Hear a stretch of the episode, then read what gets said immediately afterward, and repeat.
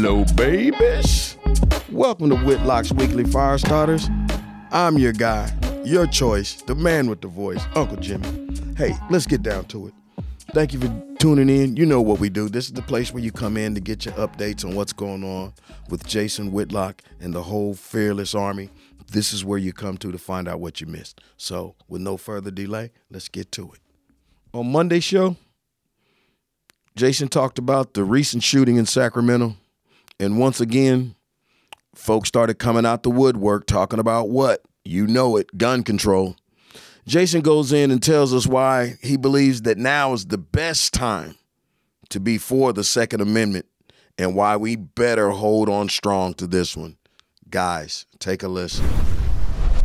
Uh, the tragic mass shooting in downtown Sacramento Sunday morning provided President Joe Biden, NBA coach Steve Kerr, and other political leftists a platform to pretend to care about gun violence and advocate for gun control.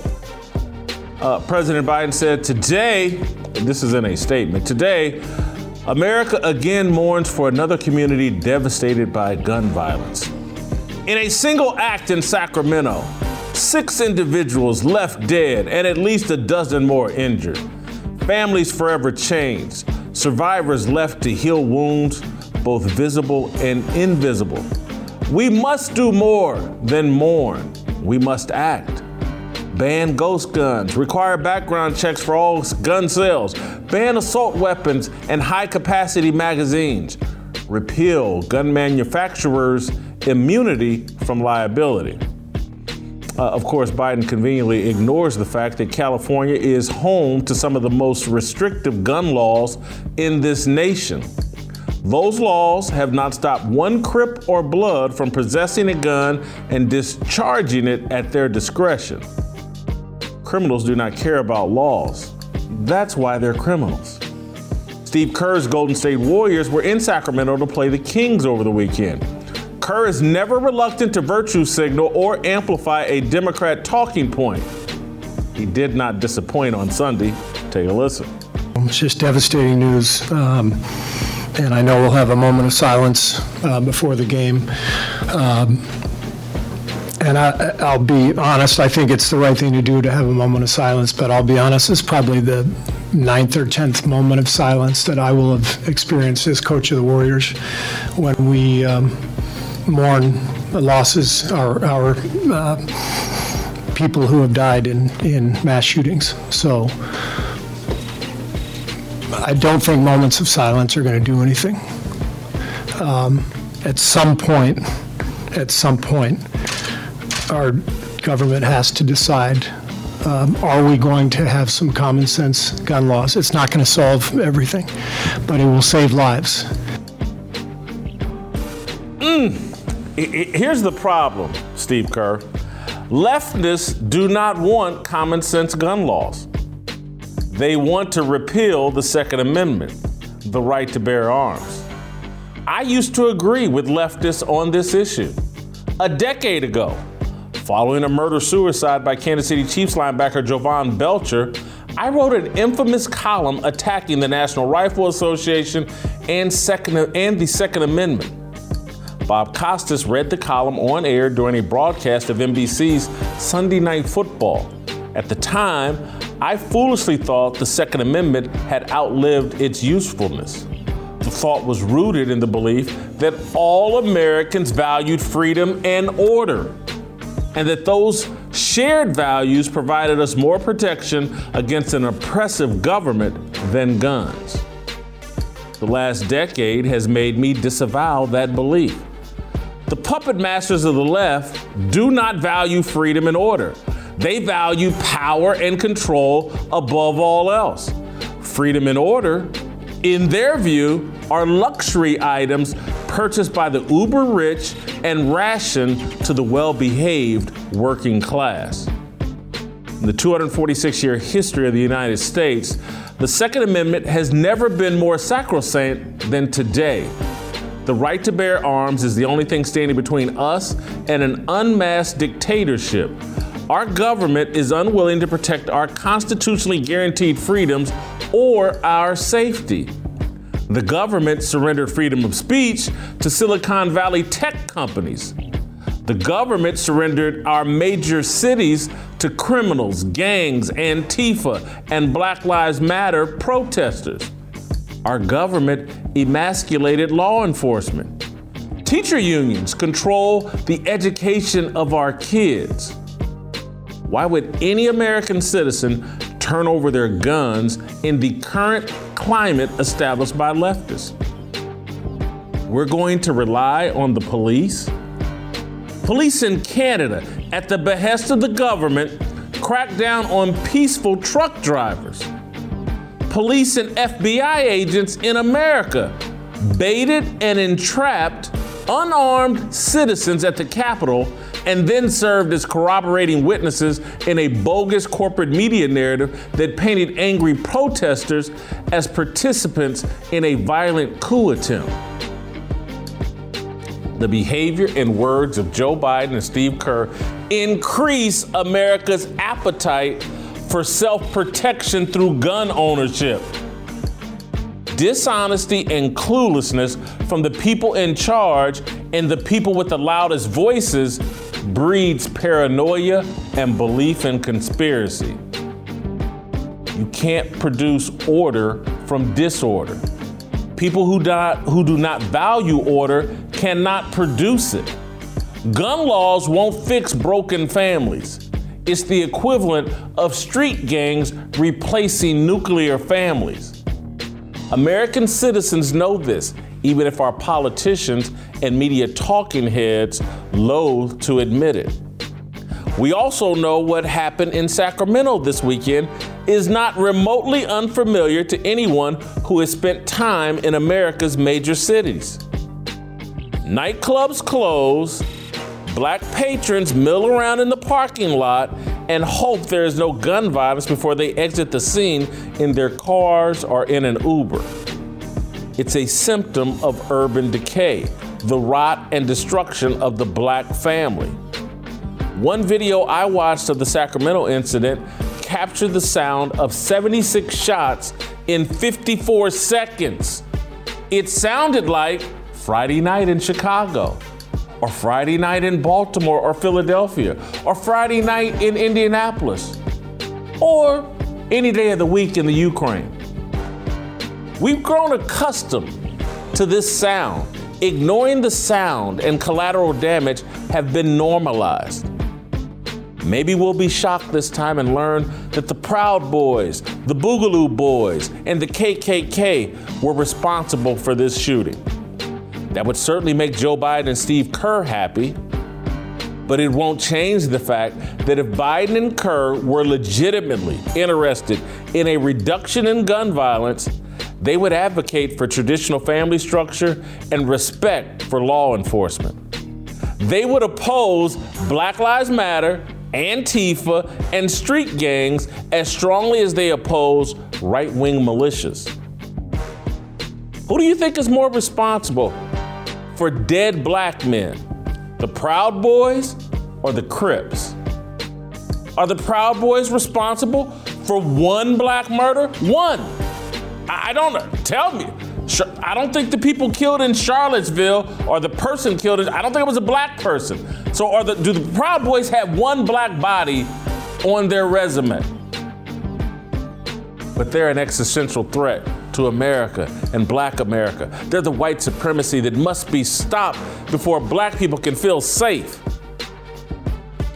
If Democrats want to repeal the Second Amendment, they should work to create a climate in which American citizens feel safe from government tyranny, big tech censorship, destructive organized unrest disguised as social justice, and the violence pervasive in single parent communities. Three things produce a civil society truth, nuclear families, and respect for law enforcement. As long as the left opposes all three, don't get mad that people prefer to keep all of their guns. On Tuesday's show, we talk about one of the richest men in the world and no, I'm not talking about Jason Whitlock. I'm talking about billionaire Elon Musk. He recently became the largest individual and shareholder of Twitter. And if you remember, he said a few days before that he was going to start his own new Twitter. Well, anyway, a lot of people are praising this move, but ah, our guy Big J, uh, he doesn't think that he's the one to look to to be saving the people. Check this out. Last night, uh, or two nights ago, uh, they uh, named a suspect in the Sacramento shooting. Uh, the, DeAndre Martin, I believe, is the guy's name, and his arrest or his uh, yeah, he got arrested. They're not sure if he's a shooter, but they think he's involved. And initially, that's DeAndre or Dondre or whatever his name is, Martin, one of the suspects. And initially over Twitter, uh, people mistakenly Googled a Dondre and came up with a guy that looks kind of Russian or white. He's wearing one, looks like he's wearing one of those hats. I don't know if that's his hat or it's his hair. But initially over Twitter, people thought that was DeAndre Martin. And there was a celebration because the Sacramento shooter that killed several black people outside of a nightclub. I think there was some Latino people also killed, but there was a celebration because it was like, oh my God, the, the shooter's a white guy, and we can continue with our racial divided narrative, and Black Twitter can celebrate, and, and we got something to work with here. And then very quickly, people figured out, nah, that ain't Dondre Martin. And they came up with the real Dondre Martin. And then all of a sudden, the pendulum swung the other way. And just as, as I suspected, uh, this is the typical gang activity that has plagued major cities across America for many years. And, and today, or earlier today, or late last night, uh, a second suspect, Dondre's brother, who goes by the name of Smiley Martin. He was arrested. And he's, again, we don't know if he's a shooter, but he's involved.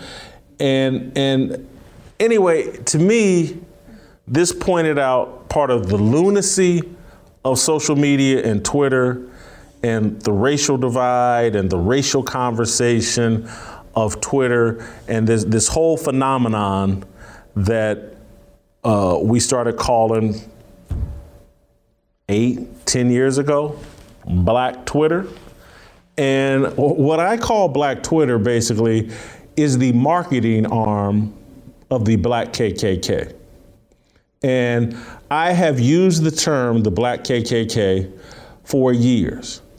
Uh, and I've talked about how uh, the original KKK, white men in hoods that terrorized black communities, lynched uh, black people, threatened them, bullied them with the threat of violence, uh, called them the N word repeatedly. That was their favorite pet word for black people. Uh, I have argued that the black KKK has replaced the original KKK. And many of the KKK, they call themselves Bloods or Crips, gangster disciples. Uh, they call themselves gangster rappers. Uh, and, and now they call themselves Black Twitter. And that's like the marketing arm of the black KKK. They uh, defend nothing to see here. Who Black KKK, they're dropping bodies all over America, black bodies all over America, Chicago, Baltimore, Sacramento, Indianapolis, Philadelphia, everywhere. The black KKK just terrorizes communities. Their favorite word is the N word. Often, the last thing their victims hear uh, before their death is, uh, I smoked that N word. And the N word is, you know, somehow this term of endearment, and, you know, but it's the favorite word of the people who are doing a lot of violence towards black people. And, and so I started using this term, I think, in 2006, 2007. And it, it may have had something to do if my memory serves me right, when Sean Taylor, the Washington Redskins football great uh, was killed in his home. I think that was the first time I used the term the black KKK, saying that's who likely killed him. Uh, you know, some black dudes or gang members or, or whatever. And people lost their mind. And, and some people loved it. Black liberals uh, hated it. How, oh, this is offensive. This is painful. Oh, the KKK did all of this damage to us a hundred years ago. And for anybody to make any analogy to them is, is reprehensible. I'm like, well, tell me what the Bloods and the Crips, what's the difference between them and the KKK?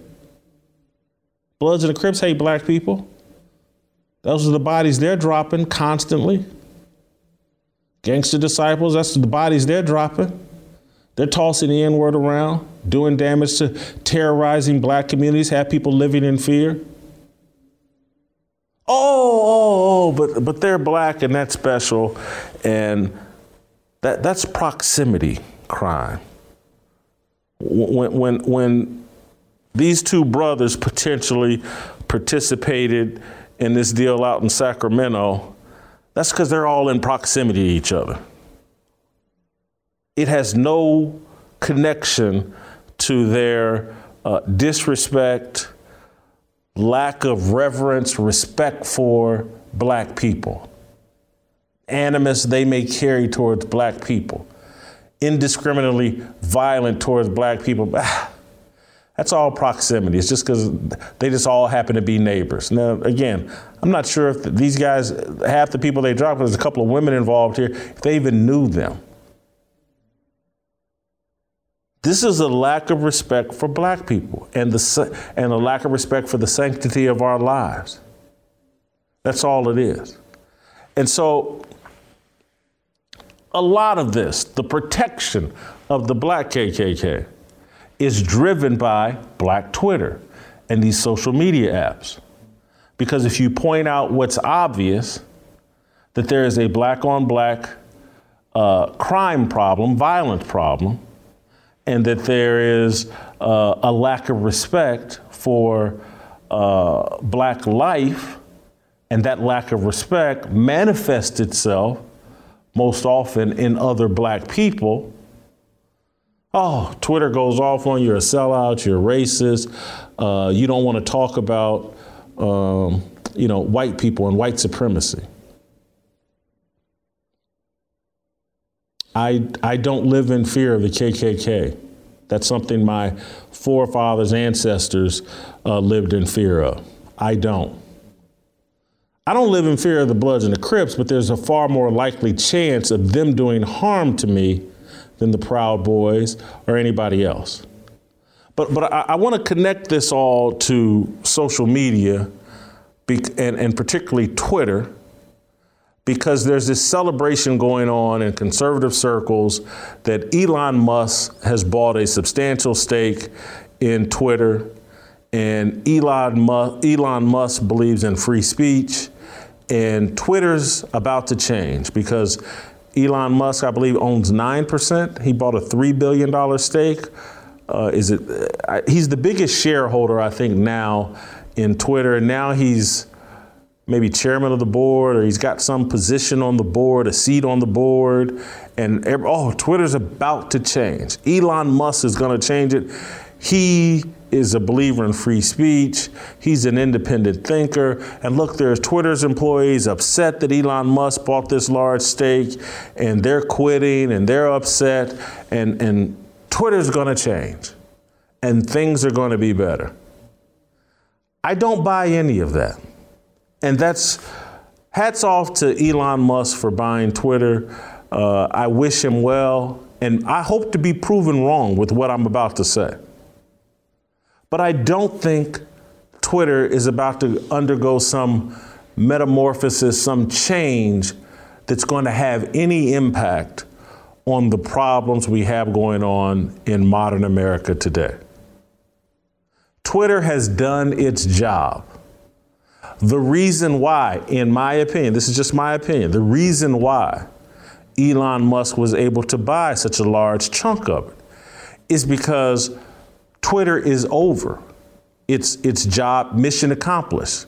That's why Jack Dorsey exited several months ago and handed it over to someone else is because his invention that he and others founded had done its job. It, it has completely and totally racially polarized America. It has empowered uh, the left. It has empowered and amplified the voices of the LGBTQ, uh, the transphobic community. It has empowered and amplified and um, allowed the left to seize power in the places where it wanted to seize power. Twitter has no more to offer the far left. And Twitter isn't just just like the N word, Twitter's not going to be remade into something that actually is a force for good. You understand what I'm saying? Twitter has made, when's the last time Twitter has made a star? That's what Twitter used to be the, the platform where uh, people like Shaun King were installed as influencers. People like DeRay McKesson from Black Lives Matter, Shaun King from Black Lives Matter. Shaun King got to pretend to be black on Twitter and built a platform on Twitter. Twitter doesn't do that anymore. Twitter doesn't make stars anymore. Twitter doesn't create influencers anymore. TikTok does. Instagram does. Take, uh, you guys have heard me reference Kevin Samuels. That dude has virtually no imprint on Twitter, but he's a megastar on YouTube and on Instagram. Kwame Brown from a few months ago. That's a total YouTube, Instagram phenomenon. Twitter does not make stars anymore. Its influence is over and dead, and Elon Musk isn't going to resuscitate it. Critter created little satanic influencers like Shaun King, DeRay McKesson, and others. And now those guys have gone off and started little charity groups and organizations. Twitter uh, made the whole little, the, the three lesbians that founded Black Lives Matter, that was a Twitter hashtag. Empowered them. They've all bought mansions now. They all uh, sit on boards of charities. They all speak. They're all on the college campus speaking circuit. At all, they all are demanding ten to twenty thousand dollars to hear them speak on college campuses. Twitter's made all the stars that it's going to make. On Wednesday show, Jason talks about ESPN and the massive spending spree that they've been on lately and all of the talent that they've been acquiring. And Big J kind of feels like this whole thing's going to backfire on them once the whole woke mob and the sports media gets wind of what's going on with them. Kind of has a point. Take a listen. ESPN's recent spending spree on Troy Aikman, Joe Buck, Adam Schefter, and Adrian Wojnarowski will soon be problematic. The worldwide leader in woke will be forced to explain why it dumped $250 million in contracts on four white men in a span of one month. These types of explanations, explanations are necessary when businesses embrace diversity, inclusion, and equity, DIE, mandates established by the BLM LGBTQIA plus alphabet mafia. Every decision not just hiring decisions, has a racial, gender, sexuality, and political component that must be met. If certain boxes are not checked, Jemele Hill, Elle Duncan, Maria Taylor, and their alphabet mafia allies running corporate human resources departments huddle to plot their revenge. The only thing more dangerous than a scorned woman is a pack of them in partnership with biological men looking to emote feminine energy. Aikman, Buck, Schefter, and Wojnarowski now join their black heterosexual ally, Stephen A. Smith, atop the Alphabet Mafia's ESPN hit list. Jimmy Pitaro, the ESPN executive who authorized their contracts, probably thinks of these men as the network's Fab Five. They're certainly paid like basketball stars. Aikman earns a reported 18 million a year. Buck earns 15 million. Stephen A. Smith 12 million. Schefter 9 million, and Wojnarowski 7 million. Yeah, Green with Envy does not adequately describe the waiting to exhale text thread circulating among Hill, Duncan, Taylor, Malika Andrews, Kari Champion, Josina Anderson, Mina Kimes, Sarah Spain, Leah Thomas, and Bomani Jones. In that fictional thread, the Fab Five are referred to as Stephen A. and the Blowfish, and the album is called Cracker Rear View. I'm gonna just think, Stephen A. and the Blowfish, Cracker Rear View. For those of you that are a little young, that's Hootie and the Blowfish, Crack Rear View. Uh, but anyway, let me continue. Not all of the complaints will be unjustified. Schefter and Wojnarowski are grossly overpaid. Twitter should be paying them, not ESPN. I like and respect Schefter and his work ethic. I respect Wojnarowski's work ethic too. But they can both be replaced. No one turns on the TV to see Adam Schefter or Adrian Wojnarowski. We follow them on Twitter for their information. They're handed information from NFL and NBA insiders because ESPN is still the most powerful TV platform to disseminate information about those leagues. Schefter's primary value is that he's willing to live a miserable life attached to several cell phones at all times. Fox's Jay Glazer quit that lifestyle several years ago. Few people are willing to make the lifestyle sacrifices Schefter makes. That sacrifice is worth four or five million a year. Wojnarowski is obscenely overpaid. He is embarrassingly bad on TV. He's virtually worthless on air. He's solely a Twitter feed. Years ago, when he worked at Yahoo Sports, Wojnarowski wrote influential and insightful columns about the NBA. He no longer does this. He tweets. He's either unwilling to share what he knows about the NBA culture or he only knows NBA transactions. He's a newspaper agate.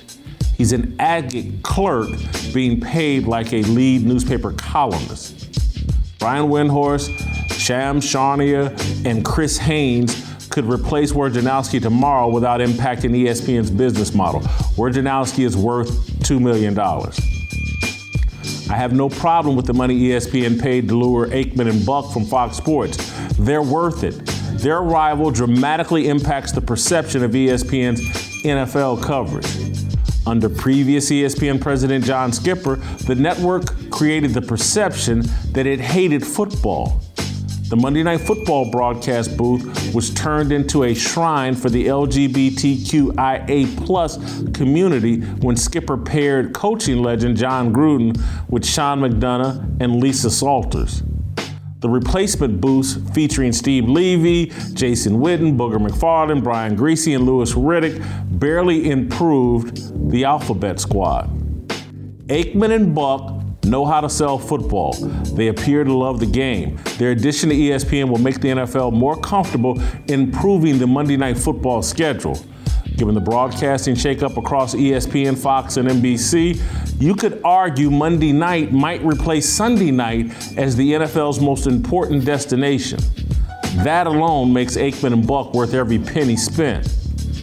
As for Stephen A. Smith, of course he's overpaid. His signature show, First Take, averages 400,000 viewers. He's paid like he's Tucker Carlson, who averages close to 4 million viewers. In fairness, Carlson's show is half as long as Smith's, but Carlson is a singular host, not relying on a co host or a rotating cast of debate partners. Smith is a barbershop gimmick supported by props. Debate is the star of Smith's gimmick, not his own talent. The same goes for his uh, Fox Sports counterpart, Skip Bayless. After the success of Tony Kornheiser, Mike Wilbon, and Pardon the Interruption, Sport TV networks let a charlatan, Jamie Horowitz, convince ESPN and Fox Sports that debate was the draw. And then they paid the marginally talented trolls like they were must see TV. The flawed concept and saturation wound up diminishing the real talent and chemistry between Kornheiser and Wilbon. In terms of audience, the debate shows have a very limited ceiling, but that hasn't stopped ESPN and Fox Sports from overpaying for its trolls, race baiters, and shouters. Nothing has changed about television talk shows since syndicated columnist Ed Sullivan debuted Toast of the Town in 1948. It was later renamed The Ed Sullivan Show. TV talk is always about the talent, likability, and point of view of the host. It was true for Sullivan, Johnny Carson, Dave Letterman, Oprah Winfrey, Arsenio Hall, Jon Stewart, Bill O'Reilly, and Rachel Maddow. No one tuned in to see Carson debate Ed McMahon. Forced debate is a telltale sign of a lack of talent. So is the argument that justifies jobs on the base of diversity, inclusion, and equity. DIE will be the death of ESPN. Stephen A. and the Blowhards ruined sports TV. On Thursday's show, my guy, comedian and TV host Jon Stewart. Okay, did I just say he was my guy? Or should I say my former guy? Because after this comment, he's no longer my guy. Hey, man, y'all remember Jon Stewart? Well, he just recently said that the American dream is not attainable for black people. And believe me, Jason had something to say about that.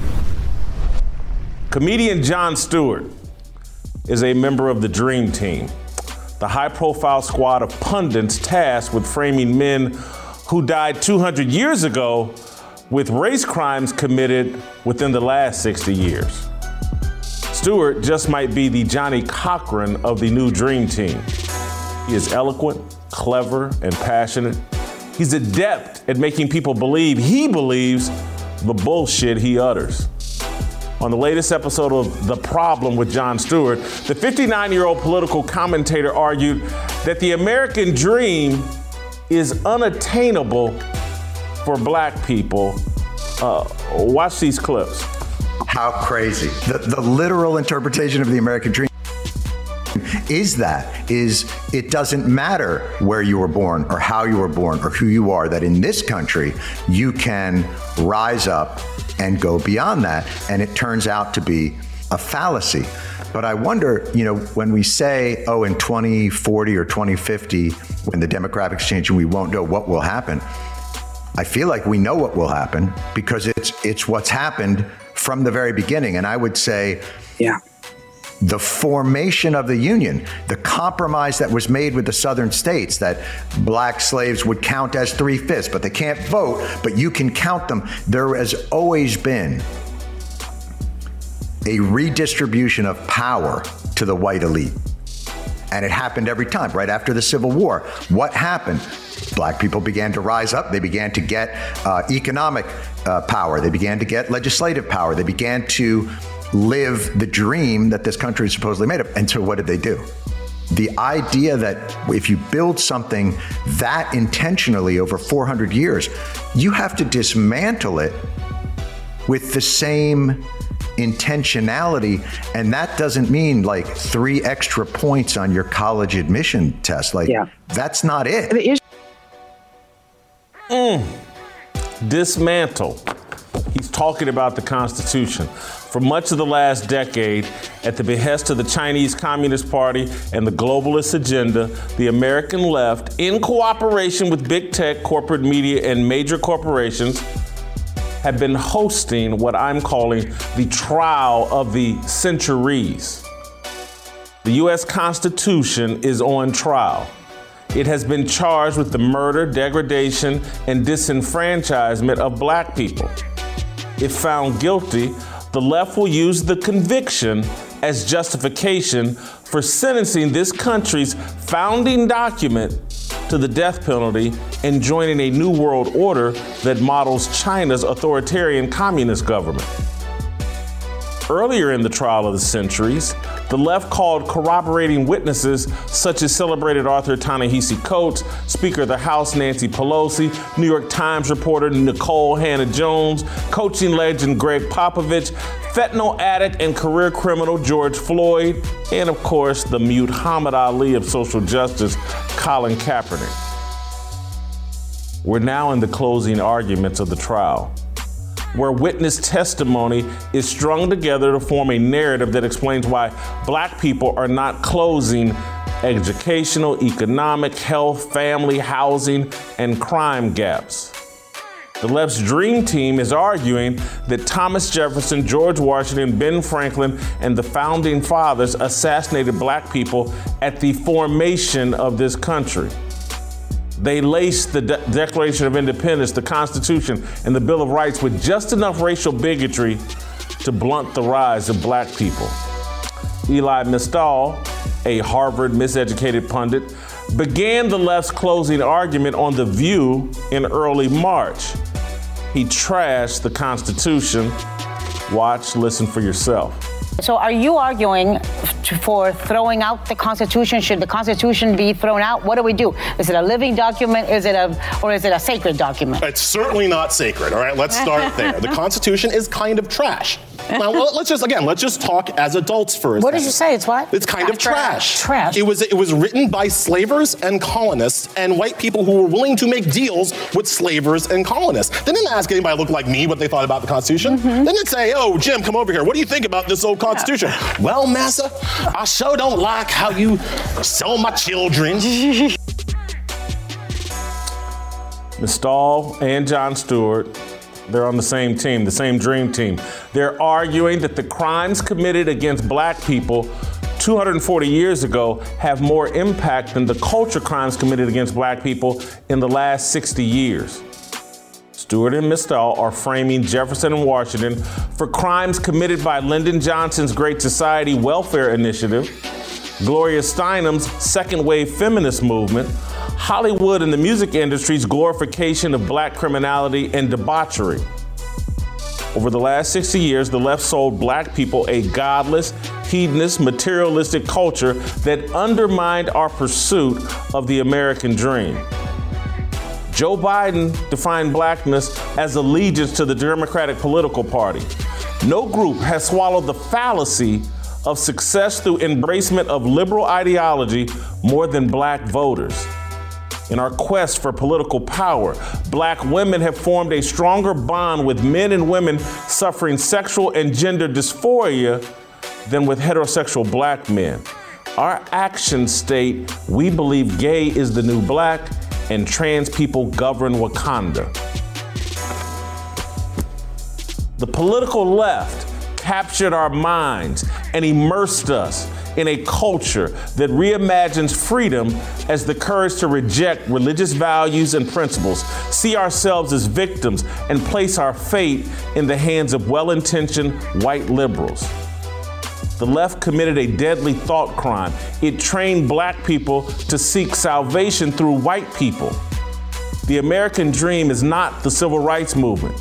The American dream is an individual pursuit. It's about a man or woman perfecting himself. The founding documents are laced with Christian ideas and values. Christianity is an individual battle. Social justice is about improving others. Christianity is about improving yourself. The secular values promoted to black people over the last 60 years made our path to the American dream far more arduous. That's the crime.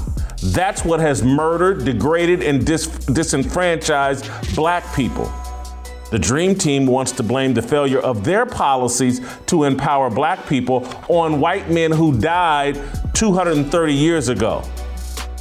Yeah, our little welfare scheme and policies, that would all work if it wasn't for George Washington and Thomas Jefferson and those idiots. We'd have you dependent upon the government. We'd be rationing out freedom and food and all your supplies to you if it wasn't for those right racist idiots 200 and some odd years ago. And you'd be happy. They committed the crime, the leftists. And they're blaming people from 200 years ago. This is the equivalent of Johnnie Cochran pinning the death of Nicole Brown Simpson on Bronco Nagurski, the 1930s Chicago Bears running back. The audacity of this defense strategy is unprecedented. It's all based on lies and misinformation. Stewart argued that the infamous Three Fifths Compromise invalidates the Constitution.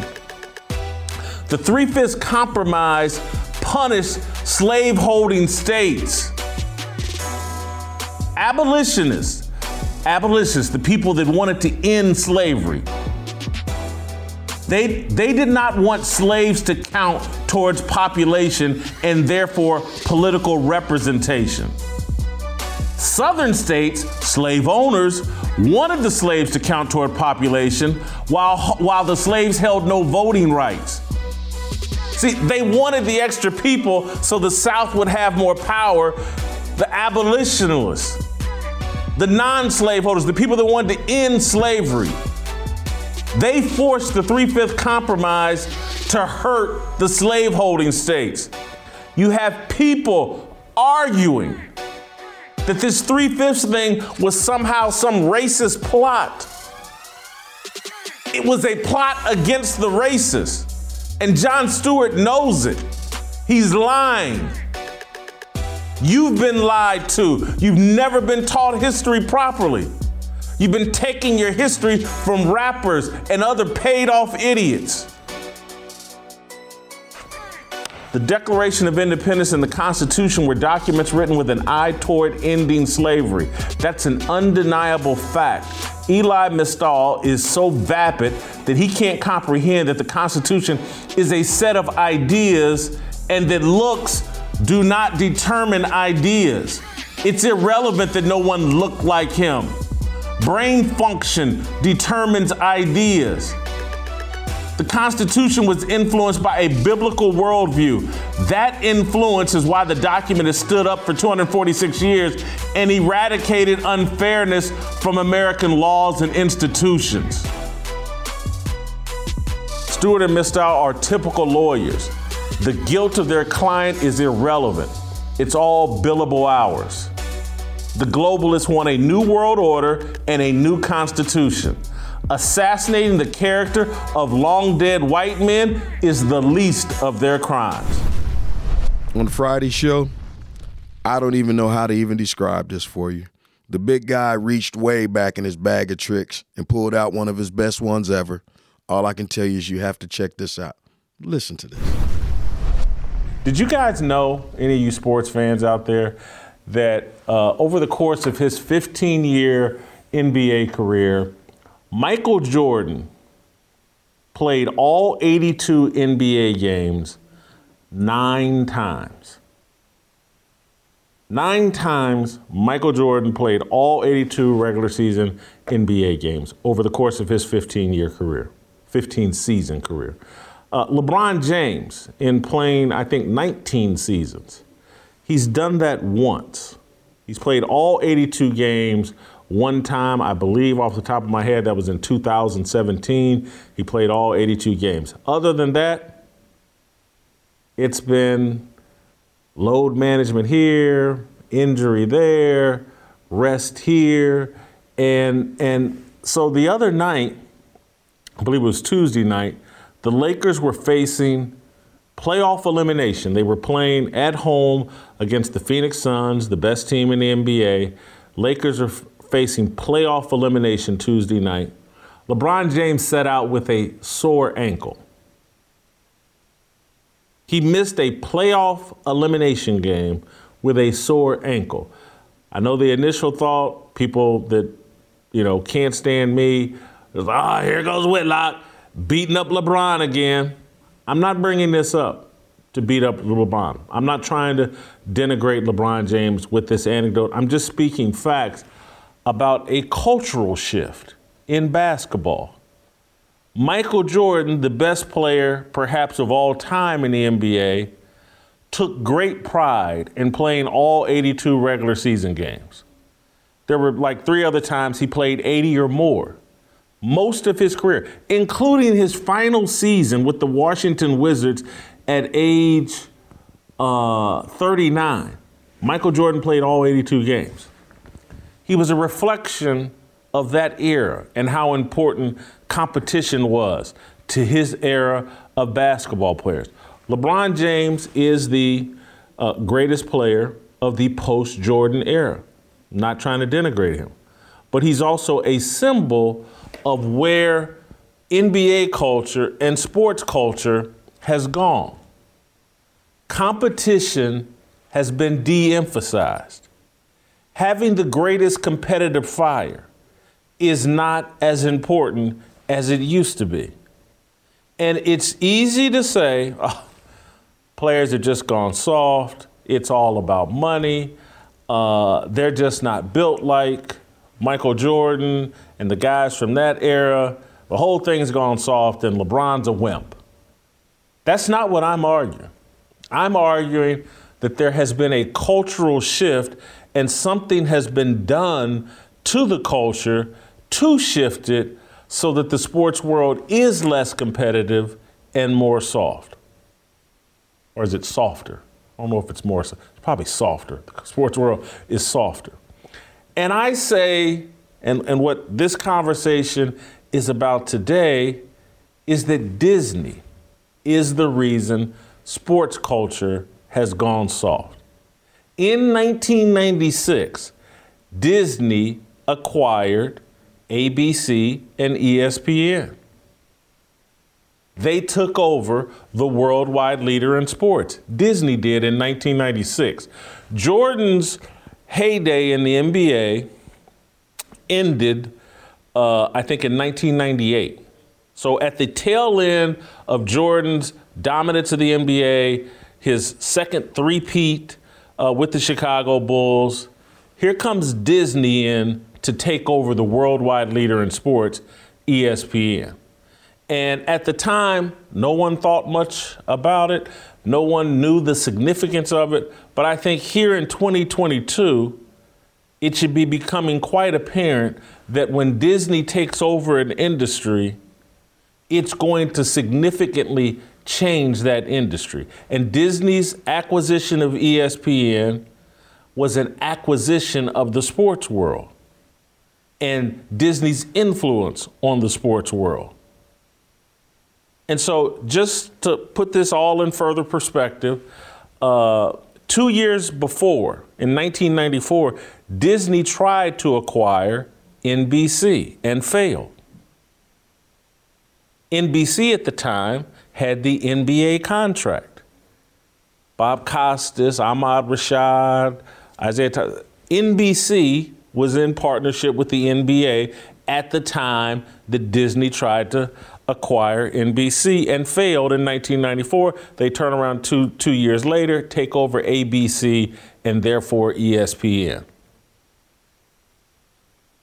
Six years after acquiring ESPN and ABC, Disney bought the rights to the NBA.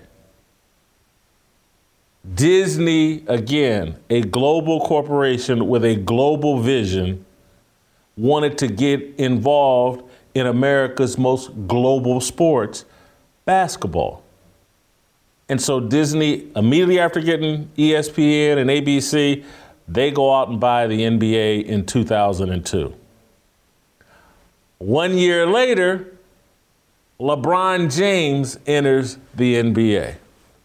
And so LeBron James, entering the NBA in 2003, he enters a league that is in bed with Disney and enters a league that has a global vision, and he has bought all into it with Nike and everything else. And LeBron James is part of a strategy that Disney has for sports, particularly basketball, to promote the values most important to Disney. So now I want to transition and take a little break from the sports aspect of this. And then now let's just discuss and evaluate Disney's agenda unrelated to sports that is becoming very widely known and accepted. It's being unmasked that Disney has an agenda as it relates to grooming and grooming kids. And so, any of you that have been paying attention to social media in the media space ha- have been watching this conversation about grooming play out all over social media. And so, maybe there's some of you because someone asked me the other day over social media, what is grooming? And because the word groomers and grooming is being used a lot over social media, it's being talked about, and, and people are people on the left are very defensive about this charge that they're groomers, and some, some people don't know. So I, I want to read you, this is kind of the definition with my little tweak on it again, and, and with no negative intent. I'm not trying to take anything out of control, but this is what my definition of grooming is based off of everything I've read up, how other people have described grooming. Grooming is the act of building a relationship, trust, and emotional connection with a child so that you can shape their sexual, gender, political, and racial worldview. Grooming. Building a relationship with a child so that you can shape their sexual, gender, political, and racial worldview.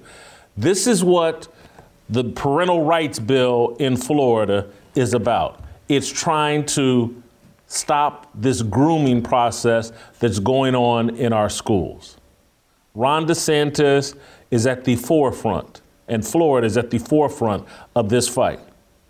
They have passed a parental rights law that Disney, a California based company, has publicly opposed.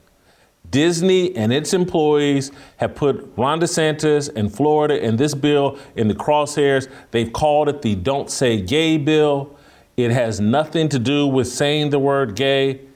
It's about parents being able to control, object to school systems trying to teach kindergartners through third grade, that's four, five, six, and seven year olds, about sexuality and gender. Parents in Florida, and most right minded parents, they want the right to teach their kids about sexuality and gender. They want to groom their children in the way that they see fit, not leave it to crazy school teachers. Hey, this is your boy Uncle Jimmy. Go to youtube.com slash Jason Whitlock. Hit the like, hit the subscribe, join the Fearless Army. Oh yeah, by the way, don't forget he still wants you to give me four stars. Hey, go to the Fearless Army and get you some gear. Get you some swaggy gear. This is your boy, Uncle Jimmy. And I'm out of here.